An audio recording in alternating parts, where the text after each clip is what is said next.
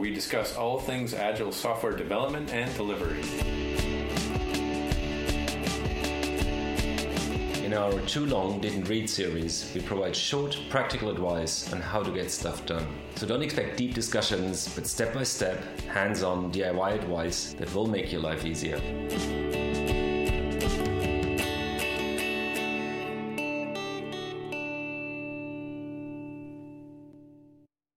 Story mapping is maybe the easiest tool to quickly and reliably elicit requirements. It's certainly my default fallback. It's a tool I know I can use under any circumstance and that will always deliver some level of quality. Never heard of it? Well, story map is basically a representation of features required to deliver for a given user experience. You map out the user journey, the process effectively horizontally, and for each step in that process or that user journey, you list required features, and voila, that's all there is to it. Story maps are valuable because they help us get clarity on what is needed, they help us identify and find gaps, and most importantly, they focus on end user value. So let's look at story maps in a little bit more detail. First, we map the journey horizontally. Each step is an action. For instance, access a website, search for a product, browse results, view select the product, check out, pay, etc., etc. Second, we identify the features required to support each of those steps or actions. So, for instance, for the view select product action or step, the consumer may want to view an image of the product, they may want to read a description, choosing a product variant, size, or color. The consumer may want to see the price, they want to click a checkout button and add the product to a basket. The business may want to present product recommendations, up or cross sell options. Now, do not forget that there are also supporting users. So, in order to make this happen, there are additional features required, such as setting up the product, pricing the product, etc., etc., or the backend capabilities that we need to provide. So, we need to capture those as well. Third, prioritize. Within each step or action of the journey, vertically stack by priority, value, risk, complexity, whichever dimensions you choose to prioritize the features that you have identified. If you then look at horizontal slices across all those features, what you have is effectively a release. You can make this highly relevant to the business goals by identifying certain release goals that across the entire journey provide slices that then build up the functionality and make it more and more valuable.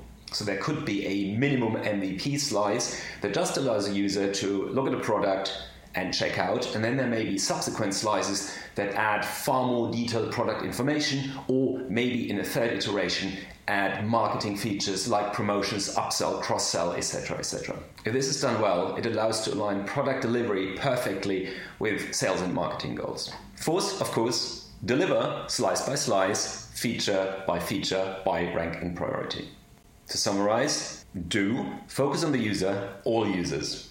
So, your customers, your consumers, your end users, but also your internal operations and other users that may be impacted by this uh, functionality. Focus on jobs, needs, gains, and pains. So, make it relevant, make it user centric. Create multiple maps to make it manageable. So don't create a single map to rule the entire product. Create map by theme or by feature. So, for instance, create a map for user management, create a map for viewing and buying products. You'll find when the map gets too big to be really visible, understandable in a single context, that you need to split it down. You can also split maps by end user, supporting user capabilities, although there is a little bit of a problem that if you do that, you may miss certain capabilities that a supporting operational user needs to provide to enable an end user to do things. So careful with that. Identify dependencies between the different features. Make sure that the story map is always end to end, or what is sometimes called narrative complete. So the user has a goal, they start, and at the end of the journey map, they have satisfied and completed that goal, achieved something. Work iteratively, include user experience at the beginning. So, initially, you have generic user requirements, user needs, and then, as user experience design and also technology come into this, you will have to refine. Your steps may change, the various features you offer, the way you split or slice and dice the various product iterations um, and releases will have to change. Do not put technical tasks on the map. Story maps are for features, they express the capabilities of a product.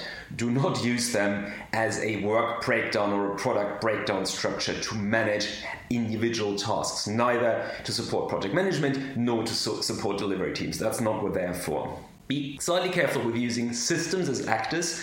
So things like the system evaluates whether the consumer has money on their bank account that's usually the wrong way to look at it. There is always a user, human user benefit in everything we do, in most things. So stick with what a user gets from it. Elaborate the solution as you go. Don't start with a solution design, and certainly don't start with it from a technology perspective. Finally, expand your horizon by looking at event storming, which is very similar, but it doesn't look necessarily at jobs and needs. It looks at various events that drive the behavior. Be this an event a user is kind of trying to trigger, or an event that has kind of impacted a user, or an event that is kind of affecting a business. Finally, a slightly bigger view to a story map is what's called a user experience map, which looks at not a single touch point, but a user experience across multiple touch points and identifies relevant capabilities. So this is just taking it a level higher up. A user experience map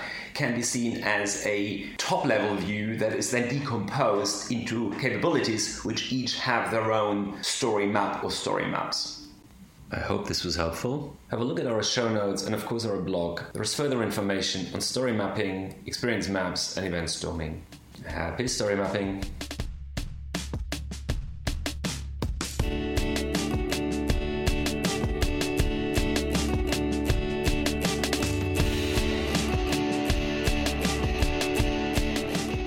That's it for today's episode. Have a look at our show notes with related information and details on how to get in touch at theburnup.com. We are listener driven, so please do send us your questions, comments, and ideas for new episodes. We're both practitioners and are happy to discuss interesting opportunities from consulting to coaching to getting involved in actual projects. For inquiries, please visit burnupmedia.com.